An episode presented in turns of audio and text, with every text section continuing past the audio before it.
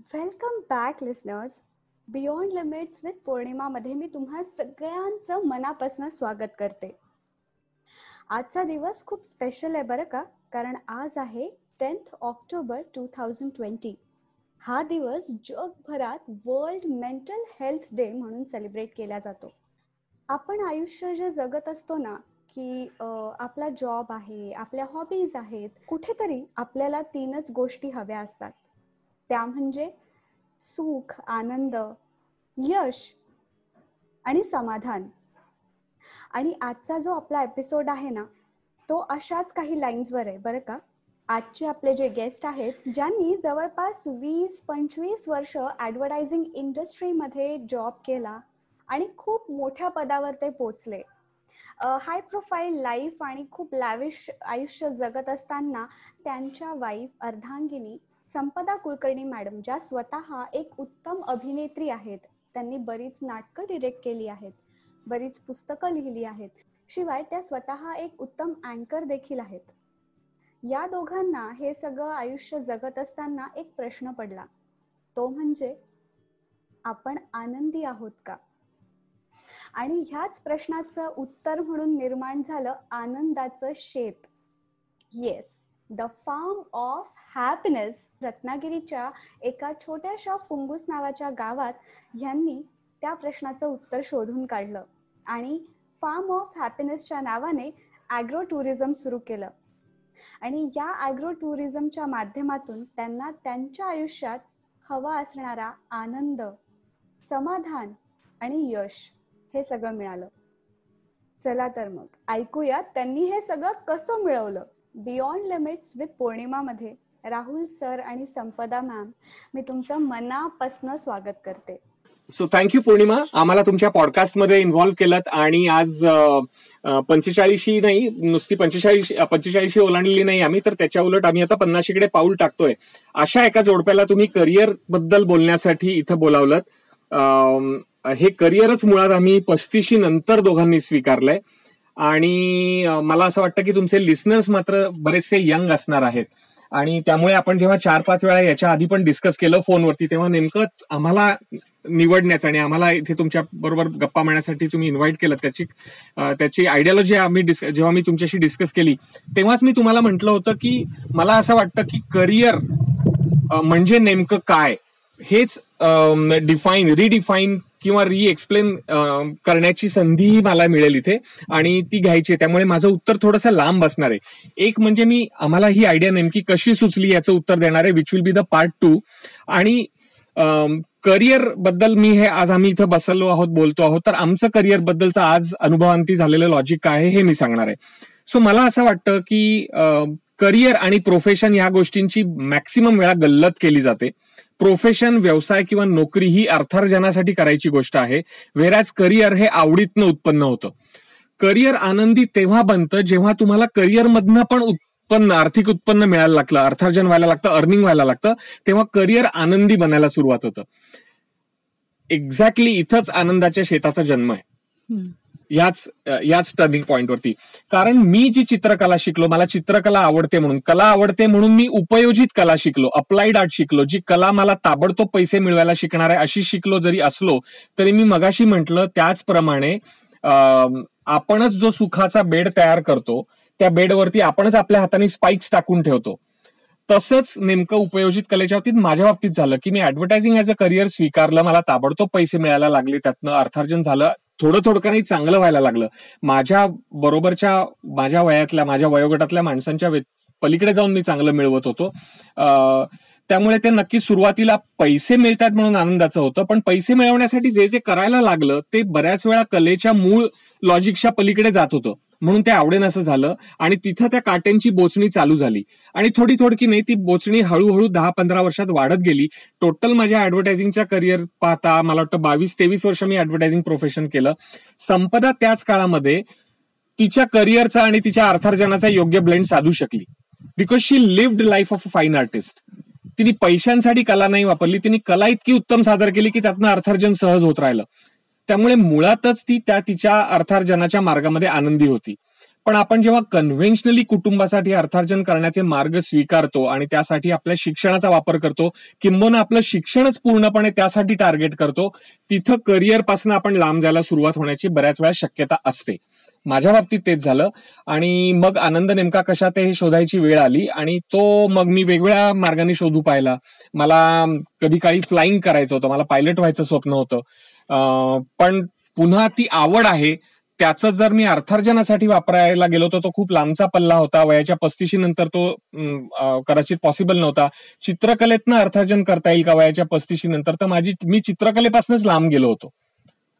Advertising प्रोफेशनमध्ये गेल्यावरती मी मूळ चित्रकलेपासून लांब गेलो होतो. त्यामुळे तोही मार्ग नाही.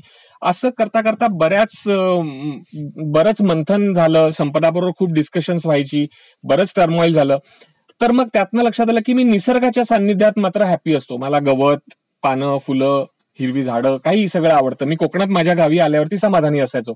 मग गावी आपल्याला काही करता येईल का? आणि मग गावी कदाचित आपल्याला एवढेच पैसे मिळणार नाहीत पण मग आपल्याला ते चालतील का? म्हणजे नेमकी एका पैशांच्या सर्टन आवक असण्याच्या टार्गेट पासनं फारकत घेतली आणि तिथून आनंद मिळायला सुरुवात झाली असं म्हणायला हरकत नाही. आणि म्हणूनच आनंदाचं शेत या संकल्पनेचा जन्म झाला त्यातून. मग आपण शेती करूयात. आणि आपल्याला शेती करण्याची जी लॉजिक्स पटलेली आहेत की थोडी थोडकी आपल्या आनंदापुरता करायची शेती आणि मग त्याच्यातनं मिळालेले निसर्गाचे संदेश त्याच्यातनं निसर्गाच्या जवळ जाऊन जे नेमकं सापडलंय ते सगळ्यांनाच कळणं खूप आवश्यक आहे असं वाटायला लागलं. म्हणून अॅग्रो टुरिझमच्या माध्यमातून तेही साधूयात. म्हणून अॅग्रो टुरिझमचा जन्म झाला डोक्यामध्ये आणि आनंदाचं शेत आणि किंवा फार्म ऑफ हॅपीनेस ही कल्पना साकारला साकारायला घेतली आम्ही. तर म्हणजे ही पहिले कोणाच्या डोक्यात ही कल्पना आली? जसं तुम्ही सांगितलं की तुम्हाला ग्रीनरी आवडायची वगैरे. तर मग संपला मॅडमची काय रिॲक्शन होती? म्हणजे what was the instant reaction okay. माझी पहिली प्रतिक्रिया म्हणशील तर आधीच मला कोकण हे माहेरून माहीत नव्हतं. मी मुळातच ठाण्यात लहानाची मोठी झाली जन्म ठाण्यातला माझा.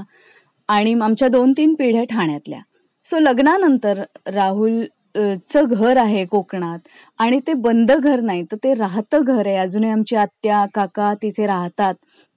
गणपती होळी याच्यात आम्ही चाळीस ते पन्नास जण नुसते जवळचे असे नाते नातेवाईक जमतो. असं घर आणि असं कोकण मी म्हणजे पहिल्या वर्षापासून मी प्रेमात पडले कोकणाच्या. आधी याच्या मग त्याच्या कोकणातल्या घराच्या प्रेमात पडले. आणि नंतर जेव्हा हा हा टप्पा आला की आता निर्णय घेऊया आपलं सेकंड करिअर काय असेल. जे आम्ही चाळीशी नंतर ना आपल्या आयुष्यात थोडासा बदलाव आणायचा बोलतच होतो. पण मग चाळीशीत बदलाव आणायचा तर त्याची सुरुवात खूप आधी एक पाच सहा वर्ष तरी आधी करायला पाहिजे हे डोक्यात होतं. म्हणून साधारण आमच्या तिशी पस्तीशी नंतर आम्ही सुरुवात केली. आणि हे समजलं की जिथे आपल्याला सुकून मिळतोय जिथे आपल्याला आवडतंय आणि जिथे आपल्या नावावर जमीन आहे किंवा मुळात ते घेण्यापासून सुरुवात नाहीये. कारण असं काय एवढं भांडवल नव्हतं की होता आणि सुरू करा. तर मग आपण हा पर्याय निवडू शकतो का? आणि मग हा निवडायचा असेल तर ही जी इथली जमीन आहे जी उत्तम हळद पिकवू शकते उत्तम काजू आंबा यांचं उत्पन्न देते. अशाच उत्पन्नाने किंवा अशाच शेतीने आपण सुरुवात करायची का? आणि मग शेतीला सुरुवात करायची तर आपण मुळात माणसांमध्ये म्हणजे गजबजलेल्या शहरात राहिलेली दोघ जण आहोत.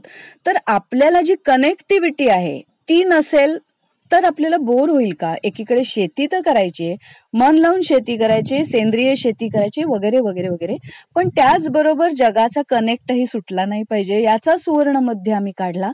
तो म्हणजे कृषी पर्यटन सुरू केलं होमस्टे सुरू केला.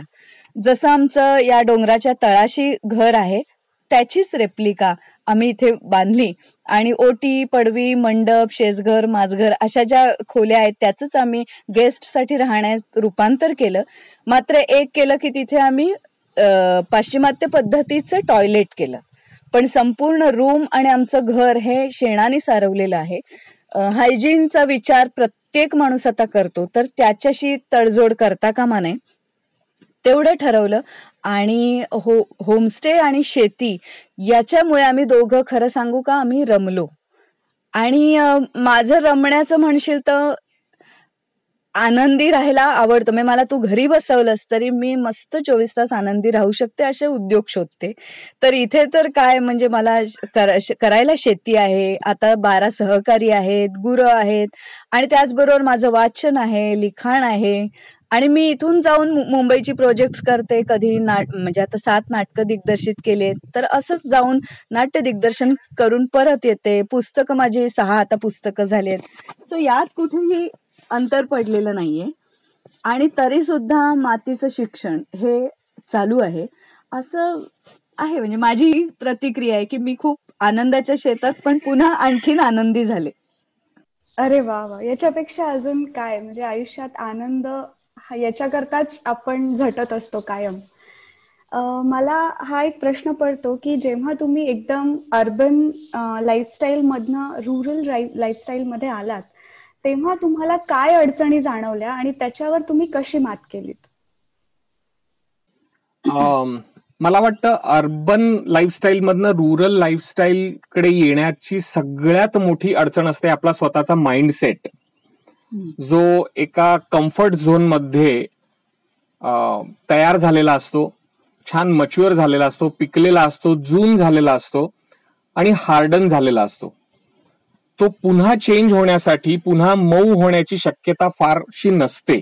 हे सगळ्यात मोठं पहिलं हर्डल त्यानंतरचं हर्डल जे आहे ते फिजिकली त्या एन्व्हायरमेंटला ऍक्सेप्ट करणं एका पूर्णतः वेगळ्या एन्व्हायरमेंटला सी त्याच्यामधले पॉझिटिव्ह जे आहेत ते साधं वातावरण भरपूर शुद्ध हवा अजिबात गज गजबज गोंगाट नाही कुठे ट्रॅफिक नाही. हे जे फिजिकल फीचर्स आहेत ते ट्रॅव्हलसाठी म्हणजे पर्यटनासाठी दोन दिवस जेव्हा आपण कुठेतरी जातो तेव्हा सुखावह वाटतात. मुंबई सारख्या कुठल्याही मेट्रो सिटीमध्ये राहणाऱ्या माणसाला तिसऱ्या दिवशी गड्या आपुलं शहर बरं असं वाटायला लागतं. मला माझं गजबजलेलं का होईना गाव हवं. कारण मला त्या शांततेचीच भीती वाटायला लागते. कारण मुंबईसारख्या कुठल्याही मेट्रो सिटीमध्ये जसा झगमगाट असतो चोवीस तास तुम्ही कधी अंधारात बुडून जात नाही. तो तुम्हाला मुंबईच्या बाहेर गेल्यानंतर मिळणार नाही. मुंबईच्या बाहेर तुम्हाला स्ट्रीट लाइट सारखे फीचर्स नसतात. स्ट्रीट लाईट्स हे सजेस्टिव्ह सिम्बॉलिक फीचर आहे. सो बेसिकली तुमचं लाईफ इझी करणारे कुठलेही फीचर्स तुम्हाला शहराबाहेरच्या जीवनात उपलब्ध नसतात. म्हणजेच जसं लाईटचं उदाहरण आहे तसंच अरे आत्ता मनात आलं म्हणून मोहरी संपली जा पटकन घेऊन ये म्हणून बिल्डिंगच्या खाली जसा वाणी असतो ग्रोसरी स्टोअर असतं तसं गावात नसतं. सो ही जे फिजिकल फीचर्स आहेत त्या फिजिकल फीचर्सशी अक्वेंटन्स तयार होणं ऍक्सेप्टेबिलिटी असणं ही हे दुसरं हर्डल आहे. तिसरं हर्डल आहे की ह्या शहरी वातावरणामध्ये बिझी राहण्याची आपल्याला प्रचंड सवय होऊन गेलेली असते आणि ते बिझी राहण्यासाठी आपल्याला उपकरणांची गरज असते. सो तुम्हाला गाडी लागते हवी असते तुम्हाला बाहेर उतरल्यानंतर तुम्हाला टॅक्सी रिक्षाची गरज असते ती उपलब्ध असते. तुम्हाला सातत्याने TV computers music system microwave mixer ह्या सगळ्या सगळ्याच प्रकारच्या गॅजेटची प्रचंड सवय झालेली असते. तुमचं पानही त्याच्या व्यतिरिक्त हलू शकत नाही आणि गावाकडच्या लाईफमध्ये म्हणजे तुमचं हे फार्म हाऊस असेल सो कॉल्ड तर मी त्याबद्दल बोलत नाहीये. पण तुम्ही जेव्हा खऱ्या अर्थाने ग्रामीण जीवन स्वीकारता तेव्हा मात्र यातल्या अर्ध्या अधिक उपकरणांची अवेलेबिलिटी ठेवायची गरज नसते. आणि ती शक्यता कमी असते कारण तेवढा इलेक्ट्रिसिटीचा सोर्स तिथे आहे का नाही? त्याच्या मेंटेनन्ससाठी तुम्हाला सर्व्हिस कायम अवेलेबल होणार आहे का नाही हे प्रश्न असतात. त्यामुळे त्यांची गरज कमी करायला लागते. आणि तिसरा प्रश्न आहे तो मग पक्षी प्राणी गाय बैलापासून आपण घरात पाळलेल्या गोठ्यामध्ये पाळलेल्या ते तुम्हाला तुमच्या इच्छेविरुद्ध येणारं दाराशी झाडावर येणारं माकडापासनं ते रात्री तुमच्या अंगणात येऊन जाणारा गोठ्यापर्यंत येऊन जाणारा बिबट्या वाघ इथपर्यंतचे सगळेच प्राणी यांच्याबद्दलची एक अनामक अनामिक विचित्र भीती कारण नसताना. म्हणजे ह्या बेसिकली जे तिन्ही हर्डल्स मी सांगितले हे सगळे असे हे अनोळखीपणातनं तयार झालेले त्या कशाशी तुमची ओळख नाही म्हणून तयार झाले याच्यात फक्त मी एकच सांगेन की मुळात आधी आमचं हे घर आहे ना म्हणजे सर्वसाधारण कोकण म्हटल्यावर आपल्या डोळ्यासमोर येतं की वाड्या वाड्याच्या वाड्या आहेत आणि त्यात एक घर आहे. शेजारी घर आहे इकडे घर आहे तिकडे घर आहे स्वतंत्र घर आहेत. असं डोळ्यासमोर येतं परंतु आम्ही राहतो ते आमच्या आजूबाजूला घनदाट जंगल आहे. झाडी आहेत. आणि त्याच्यात आमचं एक कुलत एक घर आहे. त्याच्या बाजूनी काही अंतरानंतर वस्ती सुरू होते. सो त्यामुळे माझ्या बाबतीत हर्डल म्हणशील तर मला पाल झुरळ यांच्या भीतीपासून मला सगळ्याला मानसिक तयारी करायला लागली. कारण हे सगळे बांधव इथे असणारच आहेत. नाग आहे साप आहे विंचू आहे किंवा वाघ आहे म्हणजे बिबट्या वाघ आहे पण मोर आहे पोपट आहे मैना आहे दीडशे प्रकारचे वेगवेगळे पक्षी आहेत. मी सांगू का माझी मानसिक तयारी म्हणजे कुठल्याही गोष्टीला उगाच घाबरायचं नाही हे मी मला बजावत बजावत. म्हणजे आज अशा अखंड एका घरात सुद्धा मी एकटी राहिले पाहिजे मा आता हिला एकटं कसं ठेवायचं? हा कोणासाठी प्रॉब्लेम नाही होता का मग इतका धीटपणा आधी मला इथे आणावा लागला. दुसरी गोष्ट खूप कमी गरजाच माझ्या म्हणजे माझा पार्लर नाही तर माझं आयुष्य नाही असं माझं अभिनेत्री असून लाईफ नाही. तेव्हाही मी शहरात पण मी तशी वावरत नाही. त्यामुळे मला ते नाही की माझे सौंदर्य प्रसाधनं आणि मला मेंटेनन्स मी कुठे करू तोही प्रश्न नाही. मला फोर व्हीलर चालवता येते मला टू व्हीलर चालवता येते मला बैलगाडी चालवता येते. ट्रक सुद्धा चालवायची तयारी आहे. त्यामुळे मी एकटी सुद्धा मॅनेज करू शकते. हा दुसरं एखादं त्यावेळेला काम करू शकतो. हा एक बिनधास्तपणा आणावा लागला. त्यानंतरची गोष्ट म्हणजे मुळात माणसांची रिलेशन जे आहे ते अपेक्षाच माझ्या खूप कमी असतात. त्यामुळे माझे फ्रिक्शन खूप कमी होतं. माझ्या कामवालीपासून माझ्या सासूपासून ते माझ्या शेजाऱ्यापासून ते नवऱ्यापर्यंत फ्रिक्शन हा माझ्याकडनं प्रकार नाही. सो तेच मला इथे उपयोगी पडतं जेव्हा मी माझे बारा सहकारी सांभाळते. म्हणजे त्यांनी नख नख मारलं तरी मला आतून प्रेमच करावं असं वाटतं. हा मला एक माझा खूप व्हॅलिड असा मुद्दा वाटतो की येस मी प्रेमच देईन. झाडाने फळ नाही दिलं तरी मी त्याला प्रेमानेच पाणी घालेन. सो मला वाटतं ही अडॅप्टेबिलिटीची तयारी म्हणजे अडॅप्टेबिलिटी हा गुण असणं फार महत्वाचं आहे या शिफ्टिंगसाठी या ट्रान्झिशनसाठी अत्यंत आवश्यक आहे.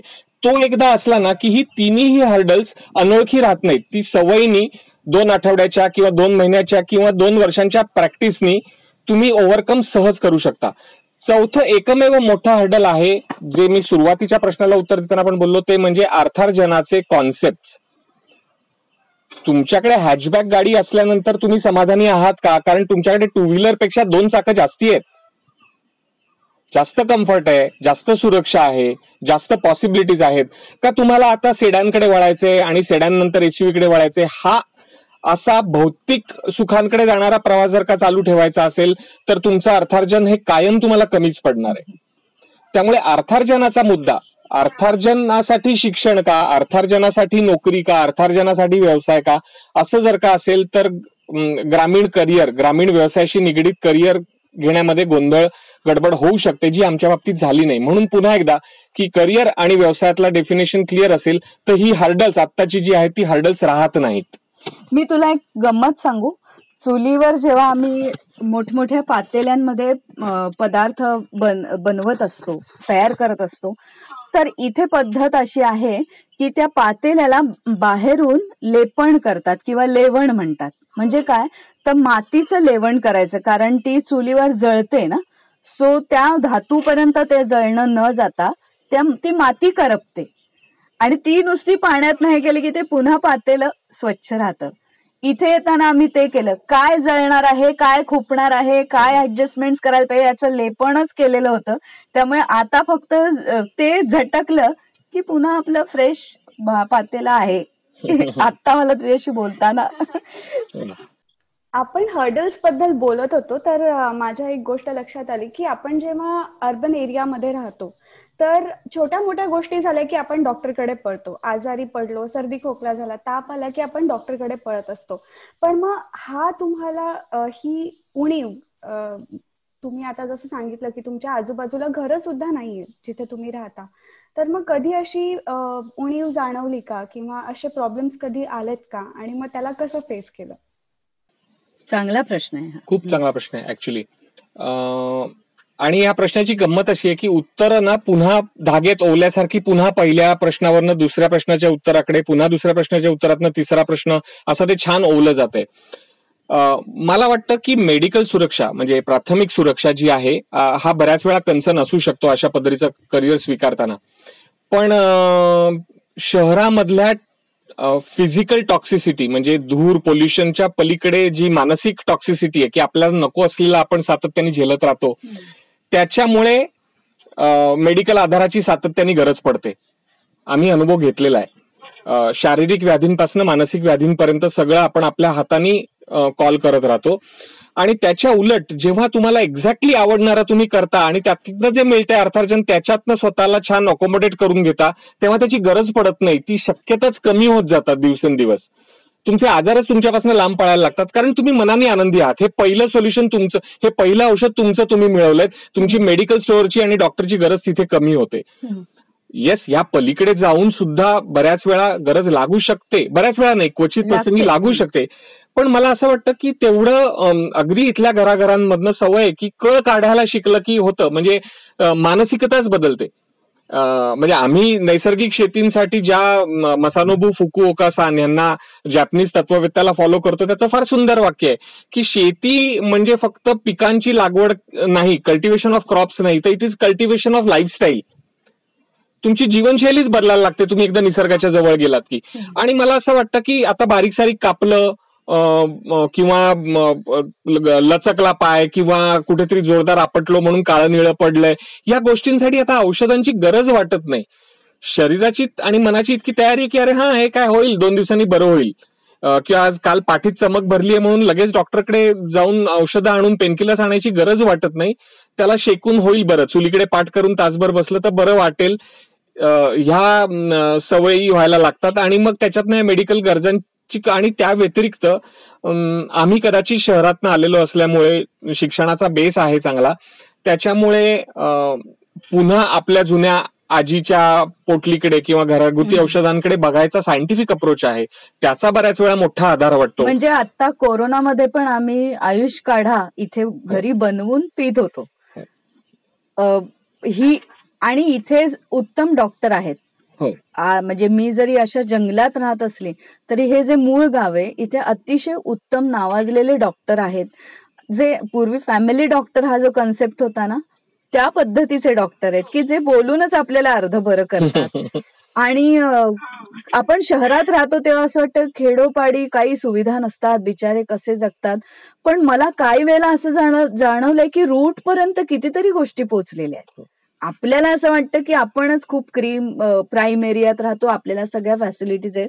पण आज कोकणात सुद्धा म्हणजे अशा दुर्गम ठिकाणी सुद्धा उत्तम डॉक्टर आहे चांगलं हॉस्पिटल आहे चांगल्या नर्सेस आहेत आणि कोरोनामध्ये सुद्धा चांगलं काम करणारी इथे मंडळी आहेत. सो काही आपले समज असतात काही गैरसमज असतात. आता आपण इंटरनेट इथे एवढं पोहोचलेलं आहे की त्याच्या आधारे आपण हा कॉल करू शकतो व्हिडिओ कॉल ही केवढं मोठं फीचर आहे. कारण पाच पाच वर्षांपूर्वी दोन वर्षांपूर्वीपर्यंत ही शक्यता नव्हती. बारा वर्षांपूर्वी जेव्हा आम्ही इथं कामाला सुरुवात केली तेव्हा आमच्या शेतात परिसरात हे अखंड एक असं पर्टिक्युलर झाड होतं की ज्याच्या टॉपला फोनचा सिग्नल यायचा. आणि आम्हा पाच सहा जणांचे फोन तिथे टांगलेले असायचे. फोनची रिंग कुठली वाचती याच्यावरनं कोणाचा फोन आलाय समजायचं आणि धावत झाडावरती चढायचं तिथे फोन कॉल संपवायचा आणि खाली उतरायचं. ह्या पद्धतीने आम्ही कामाला सुरुवात केली. फोनचं झाड होतं जे. फोनचं झाड फणस लगडतात तसे त्याला मोबाईल्स लगडायचे. तिथून इथपर्यंतचा झालेला प्रवास हा सपोर्ट सिस्टीम झाली आहे तयार. आता फक्त प्रश्न उरतो तो मी मगाशी म्हटला तो मानसिकतेचाच. की मुळात अर्थार्जनाचेच कॉन्सेप्ट बदलले तर माझे या आनंददायी करिअर्सकडे बघण्याचे पद्धत बदलेल आणि मग इकडे लोक वळायला सुरुवात होतील. बरोबर. हा जो आपला इंटरव्ह्यू चाललाय याच्यानंतर जर आपल्या कोणी कोणी लिस्नर्स आहेत त्यांना इच्छा आहे की मला आता आनंदाचं शेत हा जो कन्सेप्ट आहे याच कन्सेप्ट सारखं काहीतरी माझं स्वतःच क्रिएट करायचंय. मला माझं स्वतःच शेत घडवायचंय किंवा अॅग्रो टुरिझम या व्यवसायाकडे यायचंय तर याच्याबद्दल तुम्ही काय मार्गदर्शन करू शकाल? ओके आम्ही ऑलरेडी हे मार्गदर्शन करतो आहोत कारण आमच्यासारख्या तरुणांना मार्गदर्शन झालं पाहिजे. म्हणजे आमच्यासारख्या तरुणांना म्हणताना मला असं म्हणायचं की आमच्यासारखी वाट चोखाळू पाहणाऱ्यांना म्हणून मी म्हणतोय. त्यासाठी आम्ही ऑलरेडी वेगवेगळ्या पद्धतीने मदत करतच असतो. इनफॅक्ट पण आम्ही एक ऑनलाईन वर्कशॉप घेतो आहोत एक्झॅक्टली शेतीकडे परत येताना या विषयाच ज्याच्यामध्ये आम्ही रिस्पेक्टफुल रिव्हर्स मायग्रेशन बघा लक्षात घ्या रिस्पेक्टफुल सन्मानाने गावात परत येणं. आज करोनामुळे माणसं आपापल्या गावी ढकलली गेली आहेत. त्याला रिस्पेक्टफुल मायग्रेशन नाही म्हणत. दुर्दैवानी विचित्र प्रश्न उभा राहिला हा सगळा आणि लोकांना नाईलाजाने आपापल्या गावी परतायला लागलं. यातल्या काही मंडळींनी मात्र आम्ही अशा स्टोरीज ऐकतो आहोत इथं की ज्यांनी ते सन्माननीय पद्धतीने स्वीकारलं. ग्रेसफुली स्वीकारली ही माघार. आणि उलट आता त्यांच्या लक्षात आलं की नाही उलट हे छान आहे. आणि त्यांनी आपले आयुष्याचे मार्ग बदलायचे ठरवले. अशा मंडळींशी आम्ही सातत्याने बोलतो त्यांची मानसिकता जेव्हा आम्ही गायडन्स देतो तेव्हा नेमकी पिनपॉइंट करून आम्हाला इतरांना कशी दाखवता येईल याच्याबद्दलचे मुद्दे नोंद करतो आहोत आणि जे आम्ही या वर्कशॉपमध्ये वापरणार आहोत. आणि होपफुली हे वर्कशॉप आम्हाला अधिकाधिक करायला मिळेल. जास्तीत जास्त लोकांपर्यंत पोहोचायची गरज पडेल इतक्या लोकांना या मार्गाकडे यावंसं वाटेल अशी आशा आहे आम्हाला. सो कदाचित हा पॉडकास्ट जेव्हा लोक ऐकत असतील तेव्हा आमचं दुसरं किंवा तिसरं वर्कशॉप होऊन गेलेलं असेल. आणि आम्ही फोनवरती कायमच याचं मार्गदर्शन करायला अदरवाईज सुद्धा अवेलेबल असू. पण जर अॅग्रो टुरिझमबद्दल परसे बोलायचं झालं तर एकच लक्षात घ्यायला पाहिजे की सुरुवातीला मी सुद्धा अॅग्रो टुरिझमकडे वळलो तेव्हा आजूबाजूला लोकांची शेती आहेच ती फक्त दाखवायची आणि आपल्याला रिसॉर्ट एक उभं करायचंय असं एक विचित्र ढोबळ कुरूप बेढप स्वप्न माझ्या डोळ्यांसमोर होतं. सुदैवाने ते वेळेतच करेक्ट झालं. आणि मुळात शेतीचं महत्त्व काय हे जाणवलं आणि शेतीला सुरुवात केली. अॅग्रो टुरिझमकडे येणाऱ्यांनी हे नक्की लक्षात ठेवायला पाहिजे की त्यांनी आधी शेती करायची आहे. आणि शेतीशी ग्राहकाला जोडण्याचा शेतीचा ग्लॅमर परत मिळवण्याचा शेतीला रिस्पेक्ट मिळवण्याचा पिकांकडे किंवा आपल्या अन्नाकडे रिस्पेक्ट परत मिळवण्याचा अॅग्रो टुरिझम हा सुंदर मार्ग आहे अशी आमची डेफिनेशन आहे. आणि आम्ही त्याच अँगलनी मार्गदर्शन करतो.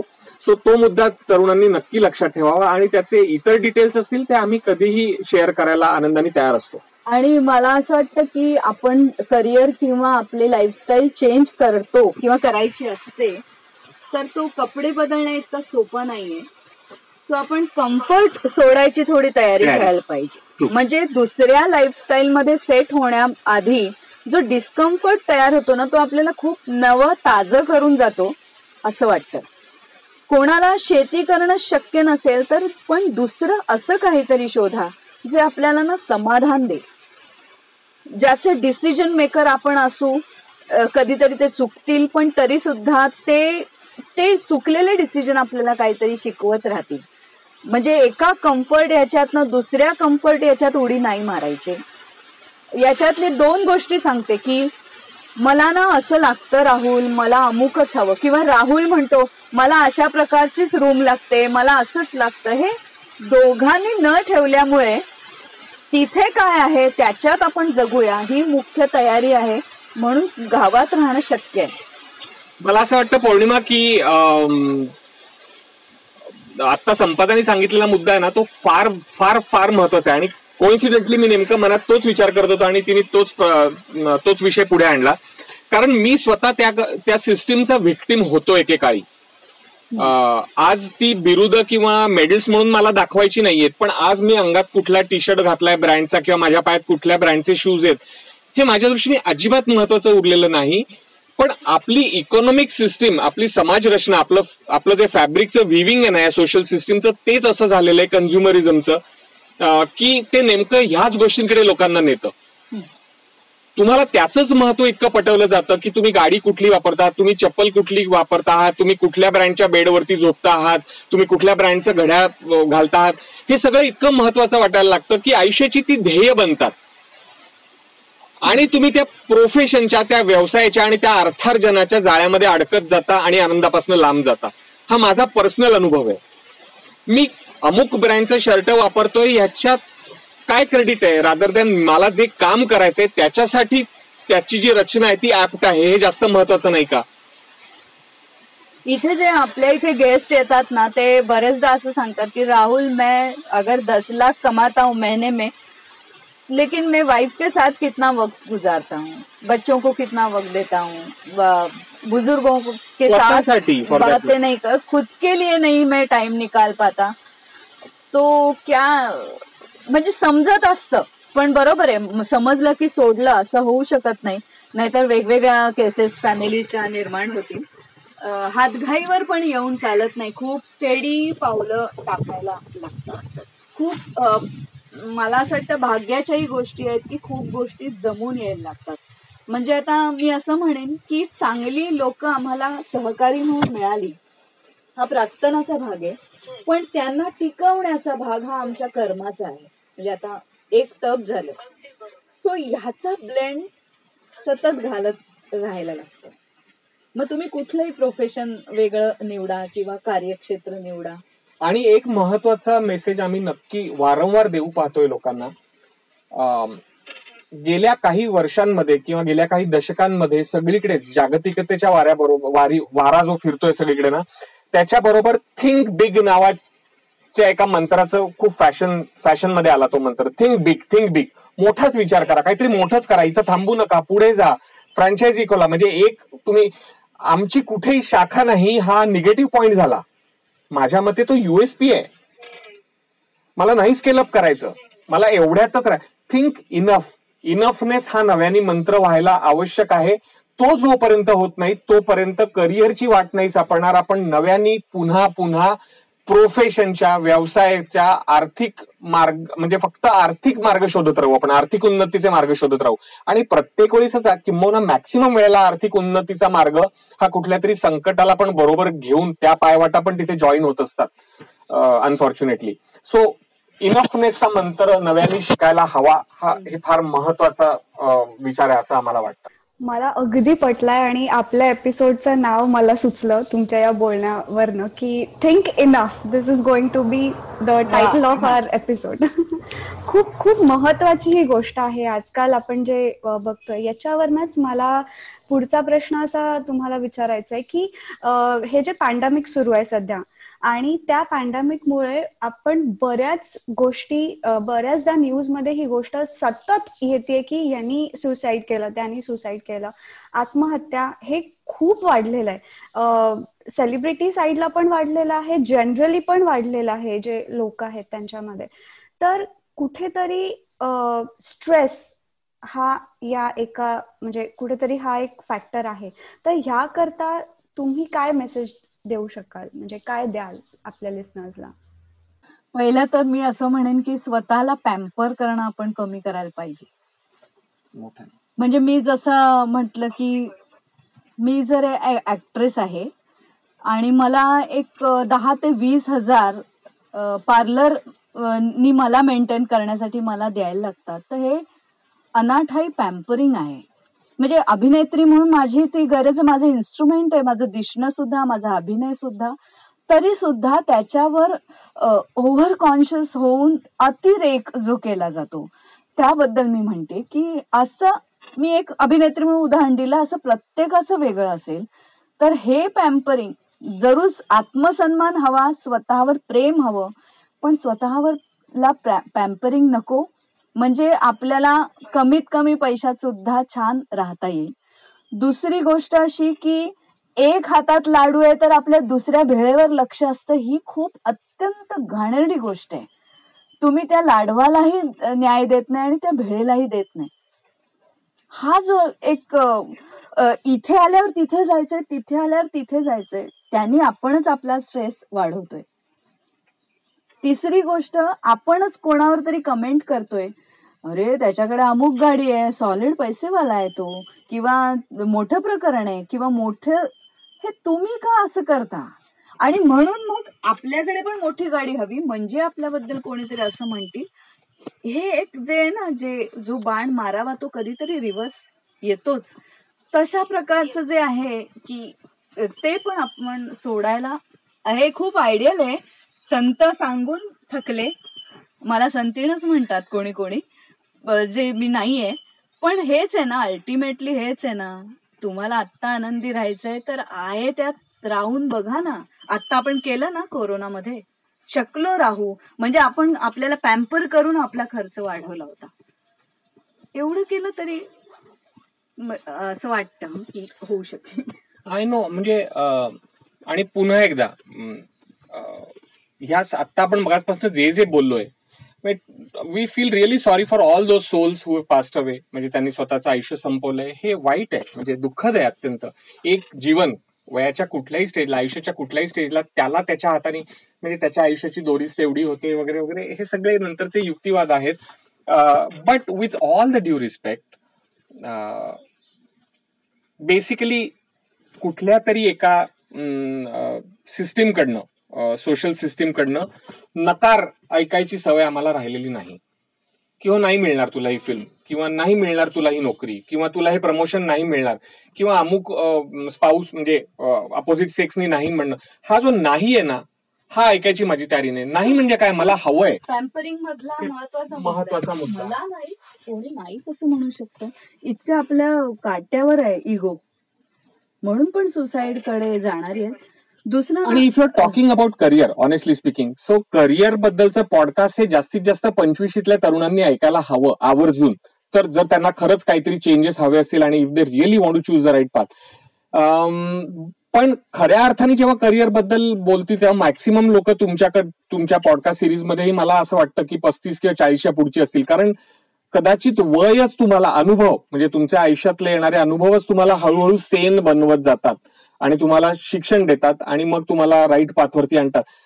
So maybe what we are talking about may not sound cool enough for a youngster to get attracted to the to the episode की अरे काय ओल्ड डूड्स आहेत कोणतरी माहीत नाही काहीतरी बोलतात फिलॉसॉफिकल असं वाटण्याची फार दाट शक्यता आहे.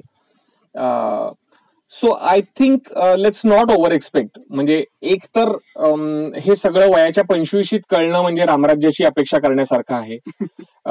किंवा त्याचा पायाच बदलायला हवा. मग मुळात म्हणजे मग श्याम पैदा व्हायचा असेल तर श्यामची आई श्यामची आई असायला हवी. तर श्याम पैदा होईल. सो मग श्यामची आई कशी घडवायची याच्याकडे लक्ष द्यायला लागेल. रादर दॅन श्याम तयार व्हावा. श्यामची आई घडली तर श्याम आपोआप तयार होईल. मग किती काय काय बदलायला हवं? आणि मग करिअरच नाही मग प्रत्येक गोष्टीचे अर्थच या अनुषंगाने बदलत जायला हवेत हे त्याचा आउटकम आहे. आणि तसं झालं तर मग तुम्ही आता जो प्रश्न विचारलात की अशा रीतीने आयुष्य एंड करायची जी वेळ येते त्याच्याबद्दल काय? तर ती गरजच नाही पडणार. अत्यंत अत्यंत कठीण परिस्थितीमधनं माणूस सहज जगू शकतो. एवढं कपॅसिटीज निसर्गाने देवानी म्हणा काही म्हणा माणसाला दिलेल्या आहेत एक प्राणी म्हणून. जशा इतरांना दिले. प्राणी का नाही कुठला आत्महत्या करत?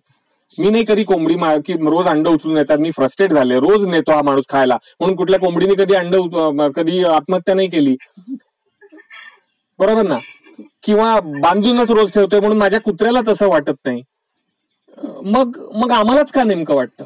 मग आपल्या एक्सपेक्टेशन चुकतायत का आयुष्याकडनं? याचा विचार करायची वेळ कायमच असते. आता आम्ही शेती करतो तर शेतीच्या बाबतीत एक मुद्दा नेहमी आम्ही चर्चा अशी करतो की कमर्शियल क्रॉप हे चालतं.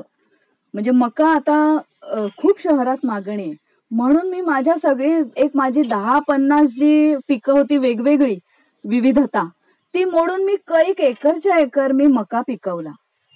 त्याच्यानंतर एखादं नैसर्गिक आपत्ती तरी आली किंवा बाजारातले भाव घटले की होणारं नुकसान सुद्धा तेवढ्याच एकरच्या प्रपोर्शनमध्ये होतं. म्हणजे तेव्हा आपण दाखवलेले मोठे डोळे थिंक बिग जे म्हणतोय ते मिटताना पण इतके असे घट्ट मिटतात की पुन्हा उघडता नाही येणार. सो ह्याचाही विचार व्हायला हवा. खूप भाषणं गाजतात. आप बडा सोचोगे तो कुछ बन पाओगे. अरे पण बडा म्हणजे काय? अशक्य अशा गोष्टींना मी खूप असे लेक्चर्स ऐकते. मला पाचशे माझ्या फ्रँचायझीज तयार करायच्या आहेत. अरे पण तू स्वतःला कधी जगवणार? एवढे जर तुला करायचंय एका जन्मात तर काय कशा मागे धावतोय आपण? आणि म्हणजे सेलिब्रिटीज किंवा दुसऱ्या मोठ्या मंडळींवरती कदाचित ह्या पॅन्डेमिकच्या काळामध्ये जास्त परिणाम झाला कारण तो सर्वसामान्य माणसावरती पण झालाय. आपलं जगाची वागण्याची म्हणजे जगाची ऑपरेट करण्याची पद्धतच एकदम रिस्ट्रिक्ट झाली म्हटल्यानंतर सायकोलॉजिकल इफेक्ट सगळ्यांवरती झालेला आहे. पण शेती शेतीमध्ये तर ही दुर्घटना दिवसाला चाळीस पन्नास होत आहेत कदाचित आपल्या देशामध्ये. सो त्या केसमध्ये तर ही महामारी गेले काही वर्ष चालू आहे. त्याला कारण त्याचं ह्या सगळ्या व्यवसायाकडे मुळात व्यवसायाकडे करिअरकडे नाही. या व्यवसायाकडे बघण्याचा आपला कमर्शियल अप्रोच त्याला दाखवली जाणारी आर्थिक स्वप्न आणि त्याच्याबरोबर नेमकं त्या वस्तूकडे कमोडिटी प्रोडक्ट म्हणून बघितलं जातं. एक सामूहिक सर्वसामान्य वस्तू. म्हणून बघितलं जातं. त्यातनं अन्न म्हणून त्याला आपला ऍक्सेप्टन्स आणि आपला आपण त्याला सन्मान देत नाही अशा असंख्य गोष्टी त्याच्याबरोबर लिंक्ड आहेत. एकमेव त्याचं कर्जबाजारी होणं हे काही त्याचं कारण नसतं. तो फक्त एंड इफेक्ट आहे. त्याचं दुष्टचक्र चालू कुठून झालं तर तुम्हाला तुमचं माझं खाण्याकडे लक्ष नाही. सर्वसामान्य ग्राहक त्या शेतकऱ्यांनी उत्पादन केलेल्या वस्तूचं जे काही प्रोसेसिंग होऊन तुमच्याकडे माल पोहोचत असेल तुमचं जेवणाकडे किती लक्ष असतं इथून तो मुद्दा चालू होतो. आणि मग पुन्हा आपण मगाच्या उत्तराकडे श्यामच्या आईकडे येऊन ठेपतो. सो त्या सगळ्या सिस्टीमला आपण सगळेच जबाबदार आहोत आणि आपण सगळ्यांनी हे गोवर्धन उचलायला लागणार आहे. आपापली करंगळी त्यासाठी द्यायला लागणार आहे. एकट्यानी कोणीतरी त्या ते करून चालणार नाहीये. तर ते सगळ्यांनी आपण करायला हवंय. हे तेवढंच खरं याला काही पळवाट नाहीये. नाही नाही आणि आजकाल ना शेतीकडे युजली खूपच वेगळ्या दृष्टीने बघितलं जातं. म्हणजे due to this all suicidal जे काही होतात शेतकरी आत्महत्या करतायत. पण तुमच्यासारख्या लोकांचं जेव्हा आपण हे ऐकतो स्टोरी ऐकतो किंवा तुमच्यासारखे लोक जेव्हा प्रोत्साहन देतात तर मला असं वाटतं की आपल्या लिस्नर्सला याच्यातनं खरंच पॉझिटिव्ह काहीतरी शिकायला मिळतं आहे आणि म्हणजे असं जर भरपूर लोकांनी ह्या गोष्टी मनावर घेतल्या तर कुठेतरी बदल घडायला सुरुवात नक्कीच होईल आणि ती झाली आहे रादर. यंगस्टर्सबद्दल बोलत होता की त्यांना कदाचित हे ओल्ड स्कूल आहेत का वगैरे वाटेल. पण मी त्यांच्यासाठी एक गोष्ट सांगते. आता मुंबईवरून जे जॉब नाही आहेत म्हणून परत आली मुलं लॉकडाऊन मध्ये अडकली त्या मुलांनी इथे सामूहिक शेती केली. आमच्या गावाजवळच उदाहरण आहे. ते शेतीत जी भाजी पिकवली ती ते संगमेश्वरच्या मार्केटमध्ये विकायला बसली. सो त्यांनी या तीन महिन्याचा चार महिन्याचा कसा पॉझिटिव्ह विचार केला? ती तर यंग होती. म्हणजे ओल्ड स्कूल प्रमाणे विचार करायचा का? यंग असं काही नाहीये. प्रॉपर गोष्ट आहे ती प्रॉपर आहे. ती तुम्हाला फक्त कदाचित चाळीशी नंतर कळायला लागते विषित आपले अगदी आईन भरात आपण असतो कोणाचं जगाचं ऐकत नसतो. पण अशी सुद्धा गुणी मुलं आहेत. आणि म्हणजे मला त्यांचं इथे सांगावं असं वाटलं की ही कौतुकास्पद गोष्ट आहे नाही का? आणि मला असं म्हणजे अगदी सुरुवातीला जेव्हा पौर्णिमा तुम्ही फोन केला होता तेव्हा I had argued with you की why do you want the celebrities like us. मी अशा करता म्हणतोय की आज आम्ही थोड्या अर्थाने सेलिब्रेटेड आहोत. तुम्हाला खरंच जर करिअरचं स्वप्न योग्य द्यायचं असेल तर म्हणजे माझ्या इथे ऍब्सल्युटली अनसंग हिरोज आहेत. एक तरुण जोडप आहे की ज्यांनी अगदी आर्थिक यश मिळवून देणारी नर्सरी पण उभी केली आहे. वेगळं करिअर. मुंबईतनं नामांकित एमएनसी कंपनीतला जॉब सोडून त्या मुलींनी नर्सरी चालवणाऱ्या मुलाशी लग्न केलं. आणि आज आज त्यांचं घर गाडी हे सगळं त्या नर्सरीतनं उभं राहिलं. आंबा आणि काजूची नर्सरी चाफे चाफ्याची फुलांची नर्सरी. अशा माणसांना तुमच्या पॉडकास्टमध्ये हळूहळू इन्व्हॉल्व्ह जेव्हा व्हायला लागतील तुम्हाला करावेसे वाटतील कारण लिस्नर्सना त्यांना ऐकावंसं वाटेल. तेव्हा समाज बदलायला लागलाय असं नक्की होईल कन्फर्म होईल. कारण आपण सगळेच नाही माझं एमच ते आहे. माझं एमच ते आहे की आपण जसं तुम्ही सांगताय म्हणजे मी अगदी तुमच्या गोष्टीला सहमत आहे की आपलं जे आयुष्य आहे ते आपण आनंदाने जगायला हवं.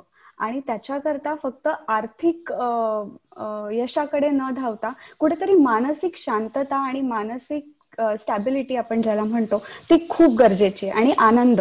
बेस आनंद आहे. म्हणजे जगण्याचा बेसच आनंद आहे. ते नाही तर मग जगण्यात अर्थ काय हे होतं. याच लाईन्सवर ना माझा दुसरा प्रश्न तुम्हाला म्हणजे भरपूर झालेत प्रश्न. पण पुढचा प्रश्न असा की आनंदाचं शेत घडवताना तुमच्या दोघांचा आनंदाचा क्षण कोणता होता? खूप होते. खूप होते. त्यातला सिलेक्टेड एखादा मी सांगायचा म्हणजे माझ्या दृष्टीने आनंदाचा क्षेत हे माझ्यासाठी आनंद यासाठी आहे की हे माझ्या सासऱ्यांचं पण स्वप्न होतं. म्हणजे अत्यंत नाईलाज म्हणून मुंबईला जाऊन त्यांनी रेल्वेत नोकरी केली.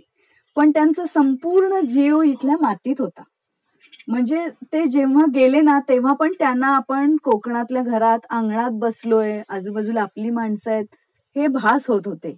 सो त्याचे त्यांचे रूट्स इथे होते. तर आम्हाला असं वाटलं की आम्ही आम्ही ते एक्सटेन्शन लाईफ त्यांना देतोय की काय न कळत. तो जो निर्णय आमचा जेव्हा ठरला की आम्ही असं असं करणार आहोत आणि त्याला आता एवढी बारा वर्ष गेली माझे सासरे गेले पण तरी असं वाटतं माझा सगळ्यात आनंदाचा क्षण तो कायमच राहील की त्या रूट्सना कुठेतरी आम्ही परत जगू पाहतोय. हे आणि अचानक घडलेली गोष्ट आहे काही आता त्यांना खुश करूया असा आमचा हेतू नाही.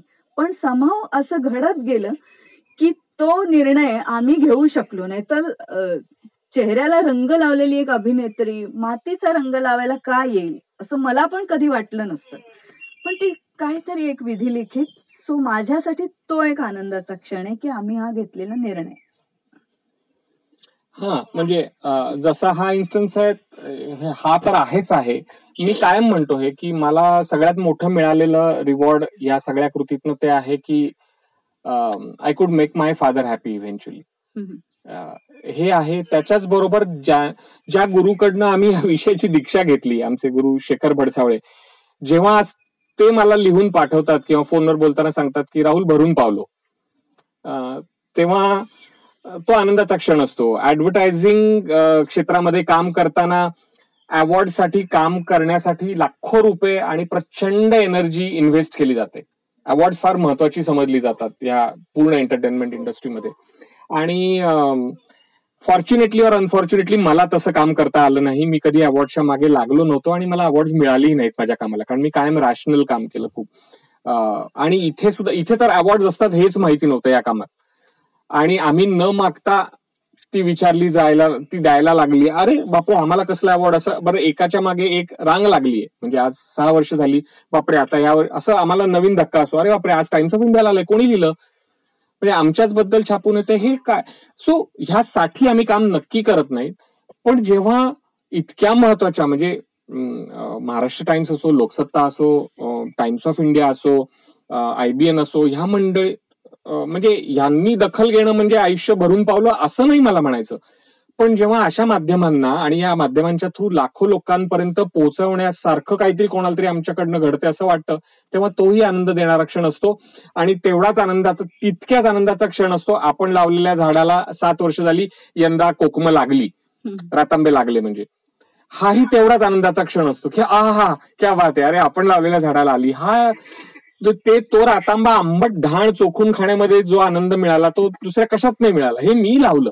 आणि आता रोजचे आनंद म्हणशील तर अरे मोर दिसला लांडोर दिसली मुंगूस दिसलं साळींदर दिसलं हा पक्षी दिसला तो पक्षी तर सतत अक्षरशः. मी आता तुमच्याशी बोलताना मी मगाशी म्हणणार पण होतो की ऑफिसमध्ये बसलेलं असताना मला असं आठवतं की हे आता पोर्शे गेली. असं मी आनंदाने एकेकाळी मित्राला सांगितलं मी पोर्शे बघितली. पोर्शे कार पोर्शे गेली इथनं. आता तुमच्याशी बोलत असताना इथनं ब्लू मॉर्मॉन गेलं याचा आनंद मला तेवढाच आहे की अरे ब्लू मॉर्मॉन आपलं राज्य फुलपाखरू अत्यंत रेअर फुलपाखरू जे आमच्या शेतात आहे इथली इकोसिस्टीम आम्ही तेवढी जिवंत ठेवू शकलो. याचा तो आनंद होता की ब्लू मॉर्मॉन असं झालं माझं एक क्षणामध्ये. सो असे खूप आहेत असे रोज खूप मिळतात खूप मिळतात. खऱ्या अर्थाने आता आनंदाचं शेत हे आनंदाचं शेत आहे. म्हणजे याच्या प्रत्येका क्षणामध्ये आनंद भरभरून आहे.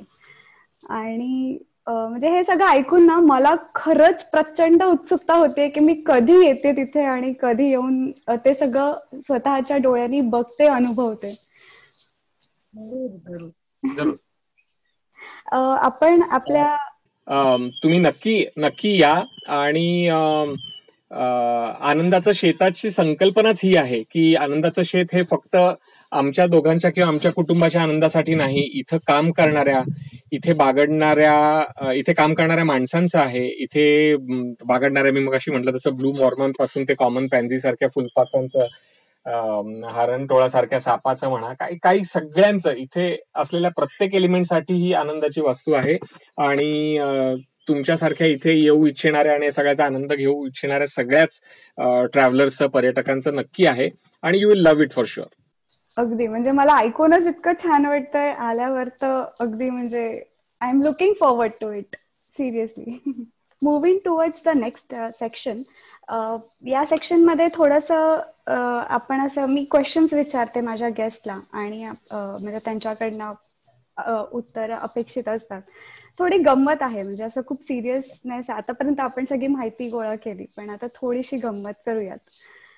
तर माझा पहिला प्रश्न संपदा मॅडम करता आहे की मॅडम जर तुम्हाला असा कोणता चान्स मिळाला की जगातल्या कोणत्याही व्यक्तीसोबत तुम्ही तुम्हाला डिनर करायचा चान्स मिळाला तर ती व्यक्ती कोण असेल आणि का? अमिताभ बच्चन. हो. कारण सांगते मी मी तो ते अमिताभ आहेत याला भुलले नाहीये तर त्यांनी कन्सिस्टंटली जे काम केलंय आणि त्यांच्याकडे असलेल्या गोष्टींवरच त्यांनी कसं काम म्हणजे स्वतःचं ग्रुमिंग पण एखाद्या कॅरेक्टरचं बघू शकतो आपण माणसाचं. म्हणून मला ते आवडतात. त्यांच्या मागे जग आहे हा माझा मुद्दाच नाहीये. पण इतकं स्वतःला कन्सिस्टंटली एखाद्या कामामध्ये मुरवणं आणि जेव्हा आपल्यावर आपत्ती येते तेव्हा सुद्धा काहीही कमी जास्त स्वतःला न समजता पुन्हा शून्यातनं त्यांनी निर्मिती केली. की म्हणजे आणि ही गोष्ट फार महत्वाची आहे म्हणून मला त्यांच्या बरोबर डिनर करता करता गप्पा मारायला आवडेल. खूपच थॉटफुल आन्सर होत म्हणजे अगदी अमिताभ बच्चन म्हटलं की आपण सगळे फॅन फॉलोईंग म्हणूनच म्हणजे एक सेलिब्रिटी म्हणूनच बघतो पण त्याच्या मागचा स्ट्रगल आणि त्यांनी स्वतःला कसं डेव्हलप करून उभं केलं दॅट इज रिअली कमेंडेबल आणि many things to learn from him sir Rahul sir तुमच्याकरता same प्रश्न की कोणत्या व्यक्तीसोबत तुम्हाला डिनर करायला आवडेल आणि का? थोडासा कोइन्सिडन्स आहे की आज आजची जी तारीख आहे आपण हा पॉडकास्ट करतोय it's my father's demise day आज त्यांची डेथ अॅनिव्हर्सरी आहे. पण ऍक्च्युली ऍक्च्युली मला त्यांच्या बरोबर परत एकदा डिनरला बसायला आवडेल. हो, हाऊ स्वीट म्हणजे खूपच एकदम टचिंग आन्सर आहे अगदी. आणि आपण नेहमीच आपले आई वडील आपल्याकरता खूप काही असतात रादर आपलं जगच असतात. याचं कारण पौर्णिमा असं आहे की ज्या आनंदाच्या शेताबद्दल आपण गेले पाऊन तास बोलतो आहोत त्या आनंदाचा झराच त्यांच्यामुळेच इथं शाबूत होता. कोकणात जन्माला आलेले आपण कोकण नोकरी पोटासाठी सोडायला लागणाऱ्या सगळ्यांनीच आपापल्या जमीन विकून तात्पुरता पैसा मिळवण्याचा मार्ग स्वीकारला. त्यांच्यावरती वेळ आली आणि ते त्यांना फार सोपा मार्ग म्हणून स्वीकारावं असं वाटलं. माझ्या सुदैवानी माझ्या कुटुंबियांमध्ये अजिबात ती भावना नाही. ही अत्यंत महत्वाचं योगदान आहे या गोष्टीचं या सगळ्यामध्ये. जर उद्या आनंदाचं शेत जगाच्या कानाकोपऱ्यात जाऊन पोहोचलं तर त्याच्या त्या यशाचा फार मोठा वाटा माझ्या सगळ्या पूर्वजांना आणि माझ्या वडिलांना असेल की त्यांनी जमिनी विकल्या नाहीत. हे विकायचं नाहीये हा थॉटच त्यांनी आम्हाला दिला. हे सांभाळायचंय. हे आपापल्या परीने जोपासा. जमिनीकडे आम्ही कधीच लिक्विडिटी ऍसेट म्हणून बघितलंच नाही. मला तो विचारच करता येत नाही की मी आज उभं केलंय त्याची व्हॅल्युएशन अमुक असेल आणि त्याच्यातनं माझ्या मुलीला किंवा माझ्या पुढच्या जनरेशनला हा अर्थ लाभ होईल. हा विचार सुद्धा आमच्या मनाला मी कधी कोणी विचारलं तर माझं असं होतं की अरे बापरे कुठून सुरुवात करायची? कारण काय माहीत नाही. मला त्यातला आम्ही कधी विचारच केलेला नाही. आणि मला वाटतं ती देणगी आहे. असा विचार न करता येणं ही देणगी आहे जी मला माझ्या वडिलांकडनं मिळाली. आणि आनंदी माणूस म्हणजे आनंदाचं शेत हे त्यांच्या चेहऱ्यावर समोर पण आणू इतकं परफेक्ट आहे. हो, अजिबात काही त्यांचे मागणी नाही समाजाकडनं जगाकडनं अगदी नातेवाईकांकडनं. आनंदी माणूस. So I would like to have a dinner with him to thank him for that ती शिकवण अप्रत्यक्षपणे देण्याला uh, देण्यासाठी मला त्यांना थँक्यू म्हणायला आवडेल. कारण जसजसा मोठा होतोय जसजसा दिवस जातोय ना तस तसं तो विचार मनात रुजण्याचा क्षण आठवणं पुसट होत चाललंय. की नेमकं कधी हा विचार त्यांनी मला दिला होता? नेमका कुठल्या कृतीतनं त्यांनी मला सांगितलं होतं? किंवा कुठल्या दिवशी मला असं बसवून सांगितलं होतं तर कधीच नाही. कधीच नाही. त्यांनी आमच्याशी हा उल्लेख आमच्या आमच्या सगळ्याच त्या माझ्या वडिलांच्या पिढीतल्या माणसांनी कधीच आपल्या पुढे मुलांना असं सांगितल्याचं मला वाटत नाही दिवस असेल. पण असा विचार न करण्याची आयुष्यभराची कृती आज आम्हाला शिकून गेली की हे विकण्यासाठी नाही कमावलेलं आपल्या पूर्वजांनी. हे वाढवायचंय. हे वाढ हे वाढवायचे चांगल्या अर्थाने वाढवायचे फक्त आर्थिक अर्थाने नव्हे. आणि यासाठी मला त्यांच्याबरोबर एकदा जेवायला बसायला आवडेल. की त्यांचे आभार मानायला की बाबा वाढायला आवडेल.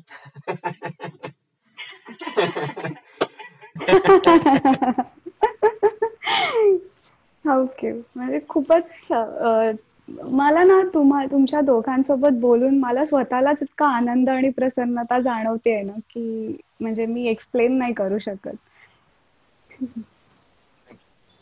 आपण आता बोलत होतो जनरेशनबद्दल. जसं तुम्ही तुमच्या वडिलांकडनं कुठेतरी न कळत कळतपणे ह्या गोष्टी शिकल्या.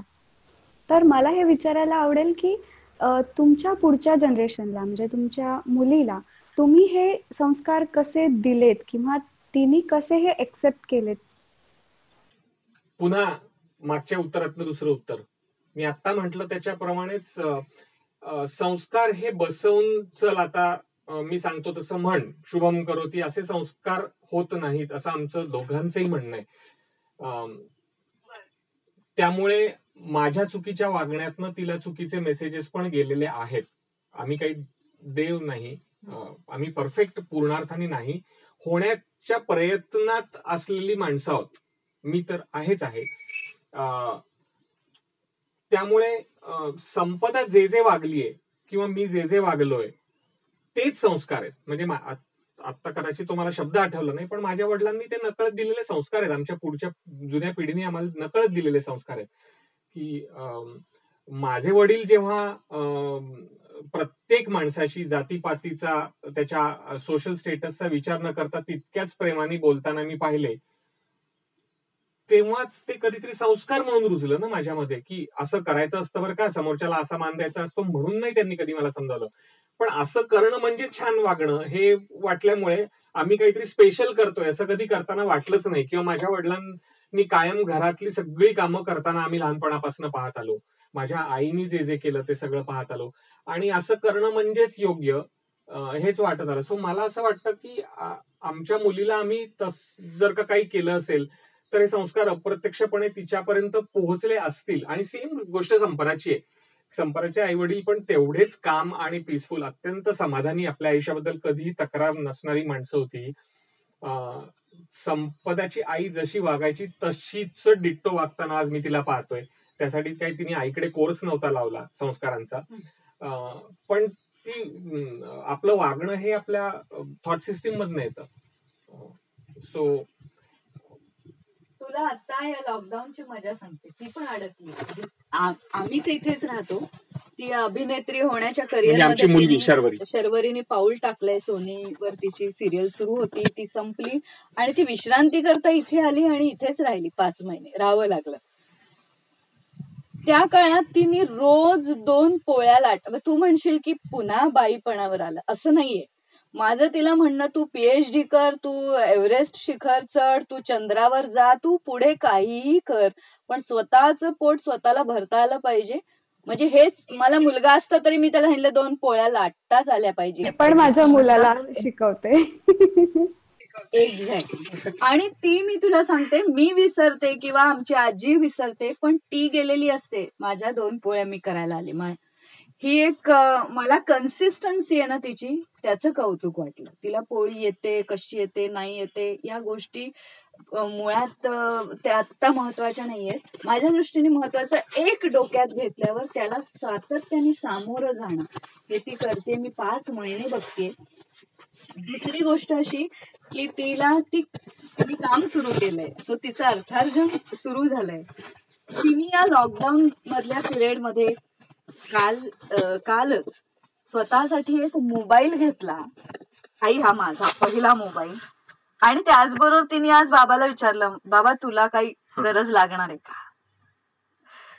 ह्या दोन गोष्टींचा मध्य म्हणजे आम्ही आम्ही तोच करत आलो आणि तो ती नकळत करते हेच खूप आहे. म्हणजे मूल्य दिली की त्याचं तो बरोबर पोट भरणार समाधान करणार लोकांना आनंद देणार. मला ही नुसती जमीन हातात देऊन काय संपून पण जाईल. पण मूल्य तिला अजून वेगवेगळ्या गोष्टीत काहीतरी वेगवेगळं दाखवून जाईल. अगदी बरोबर. आणि आय एम शुअर की म्हणजे हे असंच पुढे जात राहील आणि जात राहू.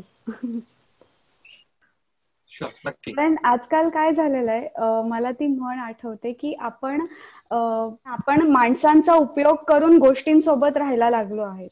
तर कुठेतरी हे चेंज हो व्हायला हवं. आणि म्हणजे याची सुरुवात मला तुमच्याशी बोलताना जाणवली की कुठेतरी याची सुरुवात होते आहे आणि that is very positive thing खूप पॉझिटिव्ह गोष्ट आहे.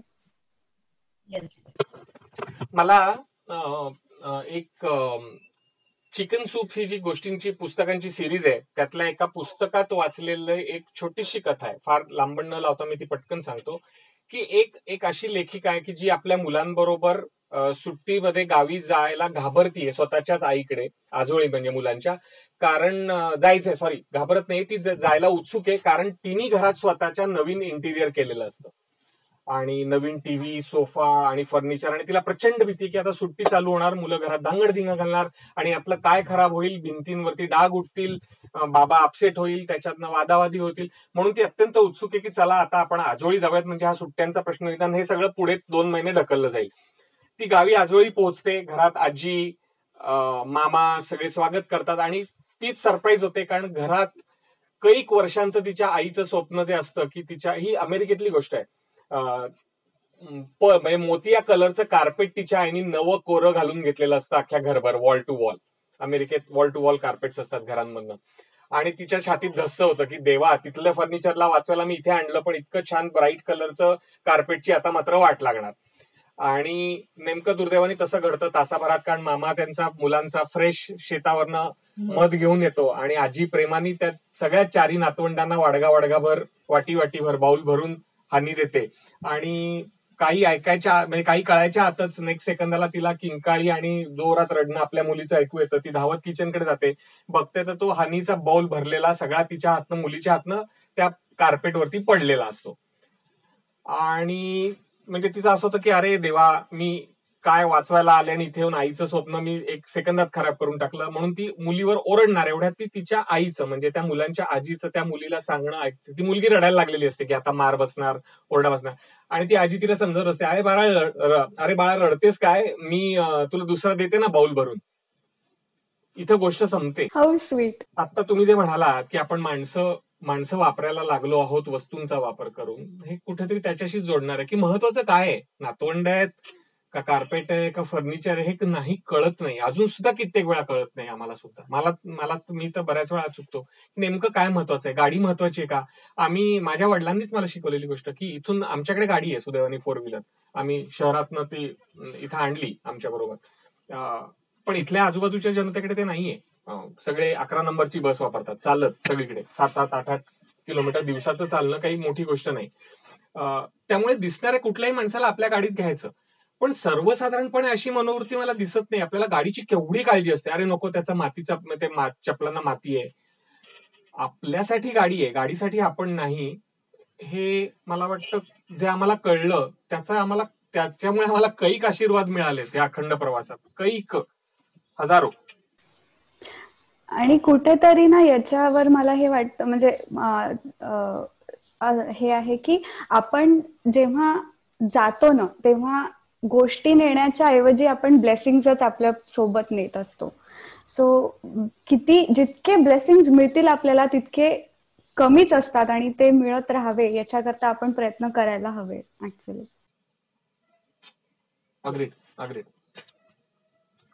तो एक महत्त्वाचा मुद्दा जन नेक्स्ट जनरेशनसाठी विचारलास तर एक महत्त्वाचा मुद्दा की आता समजा आम्ही हे राज्य उभं केलंय असं समजा एक राजा राणीचं राज्य. तर आता आमच्या पुढच्या पिढीने लगेच ह्याच्यात लक्ष घालून. तर राहुल आणि आम्ही दोघं एकमेकांना समजवत असतो. आपले डोळे केव्हा उघडले? सगळं शहरी जीवन जगून झाल्यानंतर आपल्याला आपला वेळ दिला आपल्या पालकांनी आणि मग आपण इथे वळलो. तीच घाई मला नेक्स्ट जनरेशनच्या बाबतीतही नाही करायची. त्यांचं त्यांना वाटून जेव्हा अशा दुर्गम भागात आपण राहायला येतो ना तेव्हा मग आपण सगळं ऍडजस्ट करायला तयार असतो. पण बिझनेस सांभाळायचा किंवा कंपल्शन म्हणून जेव्हा येतो तेव्हा सगळीकडे मग कसं हे कसं चुकीचं आहे ते कसं चुकीचं आहे ही कशी समस्या आहे? एकदम नजरियाच बदलून जातो आपला. तर ते नेक्स्ट जनरेशनच्या बाबतीत सुद्धा आपण काय वागलोत हे लक्षात ठेवायचं. लगेच पालक झाल्यावर धडे असं नाही. आपण त्यात चुका केल्या त्यालाही वेळ द्या. चुकायला दिलं पाहिजे. ऍक्च्युली म्हणजे चुकांमधनं शिकून जो माणूस घडतो ना तो स्ट्रॉंगेस्ट घडतो हे माझं स्वतःच. म्हणजे मी खूप चुका केल्या आहेत आयुष्यात. अजूनही करते. आणि मी खूप फेल्युअर्स पण फेस केले आहेत. जी आयुष्यात शिक्षणाच्या बाबतीत सुद्धा आणि करिअरच्या बाबतीत प्रत्येका स्टेपवर चुकत गेलेली फेल्युअर्स फेस करत गेलेली व्यक्ती. तर कुठेतरी माणूस जोपर्यंत फेल्युअर फेस करत नाही तोपर्यंत तो घडतच नाही ही माझी पर्सनल म्हणजे हे आहे की मी शिकली आहे ही गोष्ट असं म्हणता येईल. तर अगदी मी पण सहमत आहे या गोष्टीला. आणि तुम्ही जे म्हंटल ना मॅडम की आपण कोणाला कंपल्शन करून आणलं तिथे तर ते आनंदाचं शेत आनंदाचं शेत राहणारच नाही ना. ते कंपल्शनचं कुठेतरी त्याला ती हे होईल.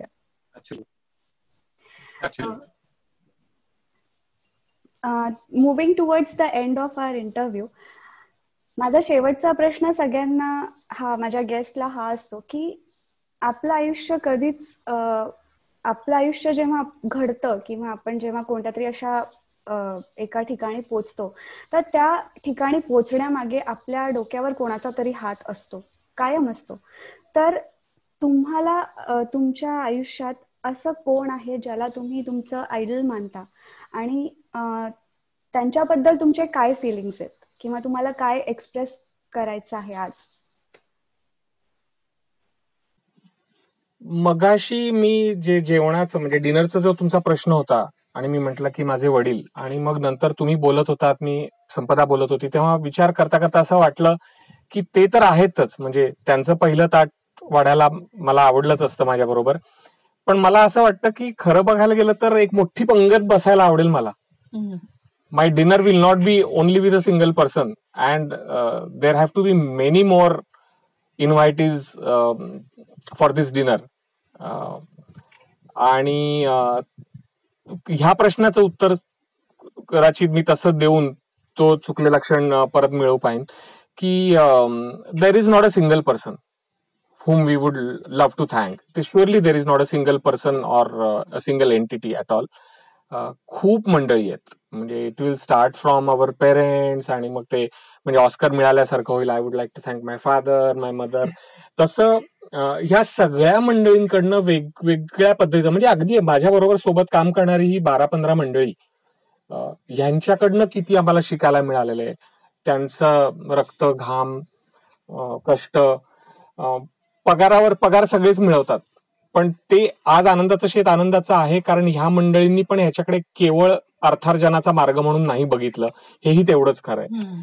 त्यामुळे ह्या सगळ्या पुरुष स्त्रियांचा आमच्याबरोबर काम करणाऱ्या नावं घेऊन तेवढी कमी आहेत. नितीन आहेत आमचे वारगुडे कुसुम किंजळे आहे अनिल घेवडे आहे संजय घेवडे आहेत केतन शिंदे आहे. प्रमोद थुळ आहे दत्तू फटकर आहेत. ही सगळी केतन ही सगळी आमची जीवाभावाची मंडळी आहेत. ह्यांचं माझे माझ्या घरातली मंडळी आहेत. मला शेतीतलं काही कळत नसताना माझ्या मागे शेतीचा ज्ञान देण्यासाठी त्याच्या एज्युकेशनचा फायदा त्यांनी मला सहा वर्षांच्या त्याच्या मेहनतीचा फायदा ज्यांनी मला दोन वर्षात करून दिलेला असा माझा चुलत भाऊ आहे. माझे काका आहेत. आमच्या पाठीला पाठीशी वेळोवेळी उभे राहिलेले आमची बरीच नातलग मंडळी आहेत. मित्रमंडळी आहेत. शेखर दादांचं तर नाव आम्ही वारंवार घेतोच कारण या या सगळ्या अखंड प्रकाराची दीक्षाच त्यांनी आम्हाला दिली. अॅग्रो टुरिझमची आणि शेतीकडे वळण्याची ऊर्जा आणि मूळ कारण कन्व्हिन्सिंग कारण त्यांनीच आमच्या मनात बी सारखं पेरलं. त्यामुळे ही पंगत फार मोठी आहे. न संपणारी यादी आहे. त्यामुळे हेच त्याचं उत्तर आहे. दुसरं त्याचं काही उत्तर नाही. आणि माझ्या बाबतीत विचारशील तर माझ्या आईने मला थांबायला खूप शिकवलं. थांब. घाई नको करू. कसली घाई नको करू. हे जे थांबणं आहे ना ते कित्येक गोष्टी मी म्हंटल ना फ्रिक्शन्स कमी होतात. की बस आली नाही म्हणून चिडचिडाट. मग बाजूच्यांवर ड्रायव्हरवर असं नाहीच. थांब. येईल? वेळ आल्यावर येईल. कदाचित तू आत्ता घाईघाईने जाऊन तिथे काहीतरी दुर्घटना होणार असेल त्याच्यापेक्षा वेळ येऊ दे योग्य. ते हे वेळ घे. हे जे तिने मला शिकवलंय मला असं वाटतं ते मला लाय पूर्ण आयुष्यभर ते वाक्य ब्लेसिंग सारखं माझ्याकडे आहे. वेळ घे. आणि वेळ घेऊन ज्या ज्या गोष्टी होतात त्या चिरकालीन असतात तिने स्वतः खूप म्हणजे मी जर ऍक्ट्रेस आहे तर मला तिने समजावलं होतं सासरी गेल्या गेल्या भांडून तंडून शूटिंगला बाहेर पडू नकोस. मला करिअरच करायचंय मला अमुक कराय. माणसांना जिंक. तो वेळ घे. तू जेव्हा त्यांची मला जसं माझी मुलगी वाटतेस तू आणि मग मी तुझं यश एन्जॉय करू शकते तसं तू त्यांची हो. राहुलची हो त्याच्या आईबाबांची हो. आणि मग तू तुला हवं ते कर की तुला मिळणारी साथ आहे ती आजन्म असेल. आणि मला खरोखर त्याची पण प्रचिती आणि येस वेळ घेतला मी. आणि अत्यंत विरुद्ध मत असलेल्या घराने मला अत्यंत उत्तम साथ दिली. सो वेळ घेतल्यामुळे माझी शूटिंगमध्ये चिडचिड होत नाही. वेळ घेतल्यामुळे मला यावेळी भातच का असा आला म्हणून चिडचिड होत नाही. वेळ घेतल्यामुळे आता काय म्हणजे आता पाऊस नाही आला तर मी जगणारच नाही. असं मला मी जगूच शकत नाही असं मला कधी वाटत नाही. ते त्या एक वेळ घेण्यामुळे. मला म्हणजे व्यक्तीपेक्षाही तिचं ते वाक्य ब्लेसिंग वाटत. पुढे घेऊन जाते. तुमच्या दोघांशी पण बोलून ना माझे पण आयुष्याकडे बघण्याचे बरेचसे दृष्टिकोन बदललेत. फ्रँकली स्पीकिंग आणि मला अगदी खात्री आहे की आपल्या लिस्नर्सला पण यांनी खूप दिशा मिळेल. आणि त्यांना पण कुठेतरी काहीतरी गोष्टी अशा जाणवतील की त्या त्यांना पण अंमलात आणायला त्यांना पण आवडेल. हीच माझा हा एक छोटासाच प्रयत्न आहे की कुठेतरी आपण बदल घडवायला इथली सुरुवात करूया. काहीतरी तर होईल. आमच्याकडनं पण खूप खूप आभार तुझे. चांगल्या पद्धतीने प्रश्न खूप नॅचरल पद्धतीने बोलून प्रश्न आणि जाणून घ्यायची आज असलेले प्रश्न. हे जाणवले त्यामुळे मनापासून आभार तुझे सुद्धा. तुमच्या दोघांचे पण खूप खूप आभार की तुम्ही मला वेळ दिलात आणि एवढं तुमचं अमूल्य ज्ञान आणि अनुभव जो खूप मोलाचा आहे तो आपल्या सगळ्या लिस्नर्स सोबत तुम्ही शेअर केलात. आणि आज तुमच्याशी बोलून मला खूपच आनंद झालाय म्हणजे आय कॅनॉट टेल की इन वर्ड्स म्हणजे ते आनंदाचा शेत संभाऊ आनंदाचा इंटरव्ह्यू पण झाला असं म्हणू शकतो आपण. थँक्यू सो मच तुमच्या तुम्ही दिलेल्या वेळेकरता आणि तुम्ही दिलेल्या सगळ्या तुमच्या ज्या इन्स्पिरेशनल वर्ड्स होते त्याकरता. मला खात्री आहे मनापासून खात्री आहे की हा एपिसोड ऐकल्यानंतर आपण सगळेच एक विचार नक्की करूया. आपण जे आयुष्य जगतो आहे त्या आयुष्यात आपण आनंदी आहोत का? आपण समाधानी आहोत का? मलाही हा प्रश्न पडला आणि तेव्हा माझ्या मनात एक गोष्ट आली की जेव्हा मला हा प्रश्न पडला तेव्हा एक उत्तरही सापडलं की I will choose to grow every day rather than to perish coming towards the end of our episode Here is Purnima signing off for today. Stay happy and stay healthy. Stay home, stay safe, and keep listening to Beyond Limits with Purnima. लवकरच तुमच्याकरता एक नवीन आणि interesting episode घेऊन येणार आहे बरं का so stay tuned